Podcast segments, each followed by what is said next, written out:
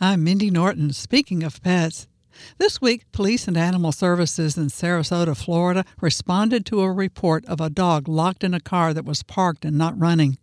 Police broke the rear window and rescued the dog. When they measured the internal temperature of the vehicle, it was 115 degrees inside.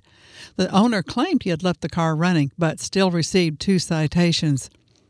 Fortunately for the dog, Florida law prohibits leaving a pet unattended in a parked car, which allowed the police officer to enter the vehicle and rescue the pet. It also makes the violator subject to a $500 fine.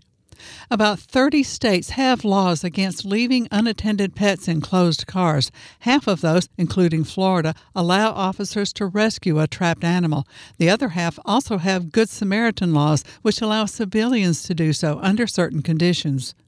Most of us take our furry friends along for the ride because we enjoy their company, but we may have to make one or more stops at places that do not permit pets. And leaving your car running is not a good solution. As the Florida pet owner learned, if the car stops running, the pet is at the mercy of the heat. So, what might be an alternative to leaving your pet in the car? First on my list would be to bring a friend with you who can keep your buddy company while you run your errand. Another option would be to use the drive through when available and shop at pet friendly stores that let you bring your furry companion along. Or leave your pet at home where it will be cool and comfortable and safe.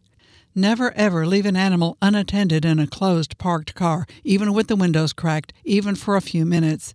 It may be convenient for you, but it is cruel and inhumane and could result in a tragedy that is absolutely preventable. The alternative is to ensure your pet stays healthy and happy while you're running errands by leaving your best friend safely at home, especially when you're speaking of pets.